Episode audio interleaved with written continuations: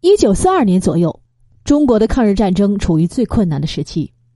在抗日的大后方，由于日本帝国主义的经济封锁以及国民党政府不当的战时经济政策，导致国统区内物价暴涨、民生凋敝，人民的生活陷入了水深火热之中。而在抗战前线，由于日军占领了缅甸、仰光等地，切断了英美援助中国的交通线，也就是滇缅公路和滇越公路。再加上苏联方面忙于卫国战争，已经无力从新疆向中国进行物资援助了，使得中国军队陷入了非常不利的境地。一切的军用所需，比如说枪支弹药、棉衣、药品等物资十分的匮乏，有一些部队甚至在数九寒天的时候也没有一件像样的棉衣御寒。为了缓解各方面的危机，国民政府行政院长兼财政部长孔祥熙采取了一系列相应的措施。在国统区内实行限价政策，企图稳定物价，又大力的鼓励富人大亨们开办银行、设立工厂，试图以此来活络经济，促进国民生产；而在沦陷区内，则想办法吸收战区的物资，弱敌强己。当时啊，日本帝国主义为了改善本国天然资源不足的局面，实行了以战养战的政策，在沦陷区内残酷压榨，大肆搜刮物资。无论是林木矿藏，还是农具棉纱，甚至是一口铁锅、一个铁钉，无不罗绝一空。在这样的情况下，很多人纷纷响应政府的号召，想方设法争取敌伪物资，并且设法输往国统区。但是，由于各地军匪横行，交通线路障碍重重，要平安的把物资送过境，十分不易。而杜月笙呢，就愿意啃这块硬骨头。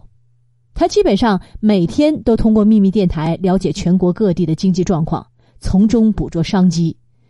有一次，杜月笙在上海的私人代表徐彩成向他报告，重庆棉纱的价格几倍于上海，可以从上海低价收购一些棉纱，运往重庆高价出售，从中赚取暴利。杜月笙权衡了一下，觉得可行，尤其是在国军军需匮乏的时候，有这么大一批棉纱运过来，不至于雪中送炭。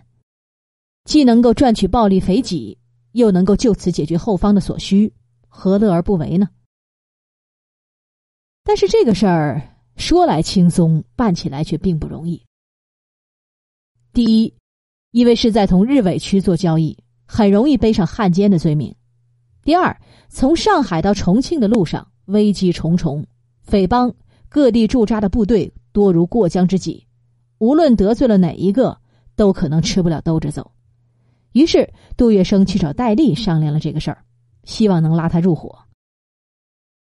之所以选择戴笠作为自己的搭档，除了因为戴笠是自己多年的知交好友之外，另一个重要原因是，戴笠那个时候正好是身兼国民政府军统局长、财政部机司署署长、战时货运管理局局长、军事委员会水陆交通统一检查处处长等要职。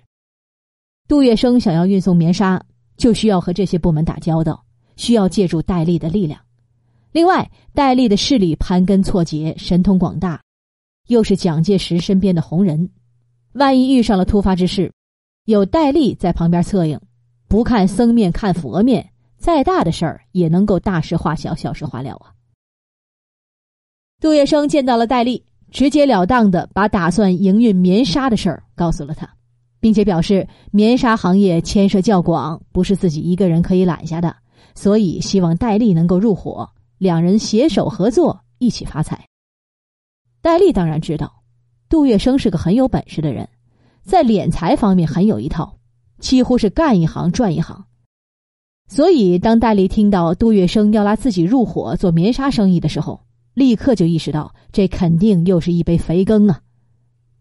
但是。想要和敌伪沦陷区交易，事关重大，无异于与虎谋皮，就有些犹豫。但是杜月笙告诉他，不要为此事担心。日本军部的人派系林立，矛盾重重，只要能够好好的利用这一点，钻这个空子，不愁事情办不成。戴笠思考了很长时间，还是觉得应该把此事告知国民政府。国民政府最后给出了答复。争取日伪地方的物资，对中国抗战大局有着积极的意义。杜月笙既然愿意挑起大梁，政府自然是万分支持了。一九四一年新春伊始，经过杜月笙建议，通济公司正式挂牌营业。公司地址在重庆林森路四十九号中华贸易信托公司的楼上大厅。通济按照杜月笙的说法，取的是通商济困之意，以此明确公司建立的宗旨。开业这一天，林森路上宾客云集，锣鼓喧天。除了戴笠、杜月笙两人邀请来的重庆各界的社会名流之外，更有行政院长孔祥熙和宋霭龄的二女儿前来捧场。通济公司成立之后。由杜月笙担任公司董事长，杨管北担任总经理，徐子维担任副总经理。通济公司的注册资本达到了千万之巨，除了国民政府受益的中央、中国、交通、农民四家银行共同承担的部分之外，还有一部分的资本来的并不干净，是杜月笙操起白象人的就业，吃黑掠夺过来的。当时啊，有这么一个小插曲。说杜月笙啊，从杨管北那儿得到一个消息，不日将有一名客商携带三根金条路过林森路。战争年代，黄金的价格非常高，三根金条的价格更是不菲。杜月笙本来就是以青帮、瘪三儿、流氓起家，做惯了杀人越货的无本生意，现在看有肥羊送上门来，顿起歹意。他叫来了一干门徒党羽，悄悄商议了夺财之事。杜月笙又给戴笠打了个电话，请他动用军警的力量，暗中予以配合。这一天，长山客商怀揣着金条，乘坐一辆面包车路过林森路，在一个转角处，突然闪出了几名彪形大汉。这些人二话不说，将面包车挟持到了弄堂里。长山汉子还没有说话，那些人拳脚簇起，噼里啪啦的一顿耳光啊，只打得那个长山汉子眼冒金星。头重脚轻，自然他身上的三根金条也被对方夺了去。这些金子价值不菲，长山汉子深知如果丢了这些东西，对自己意味着什么。当下顾不得身上的伤势，起身拦住了几名歹徒，央求他们把金子还给自己。这下可激怒了那几位歹徒，他们从腰间摸出了锋利的斧子，架在了长山汉子的脖颈上。汉子的眼里露出了恐惧。再不敢动弹半分。那几名歹人还趁机剥光了他身上的衣衫，把他赶出了弄堂。他刚一出弄堂，一辆军用的雪佛兰开到了他的面前停下，车上走下两位军警，他们对他呵斥，责问他为什么赤身裸体。汉子一时语塞，正寻思着要不要把自己被人劫持之事告诉对方，那两名军警已经不由分说的架起他，把他塞到了车里。在车里，汉子立时被对方五花大绑，嘴里还塞上了毛巾。汉子意识到不妙，拼命的挣扎着，但是在两名身强力壮的军警面前，任何反抗都显得徒劳。雪佛兰像离弦之箭飞驰而去。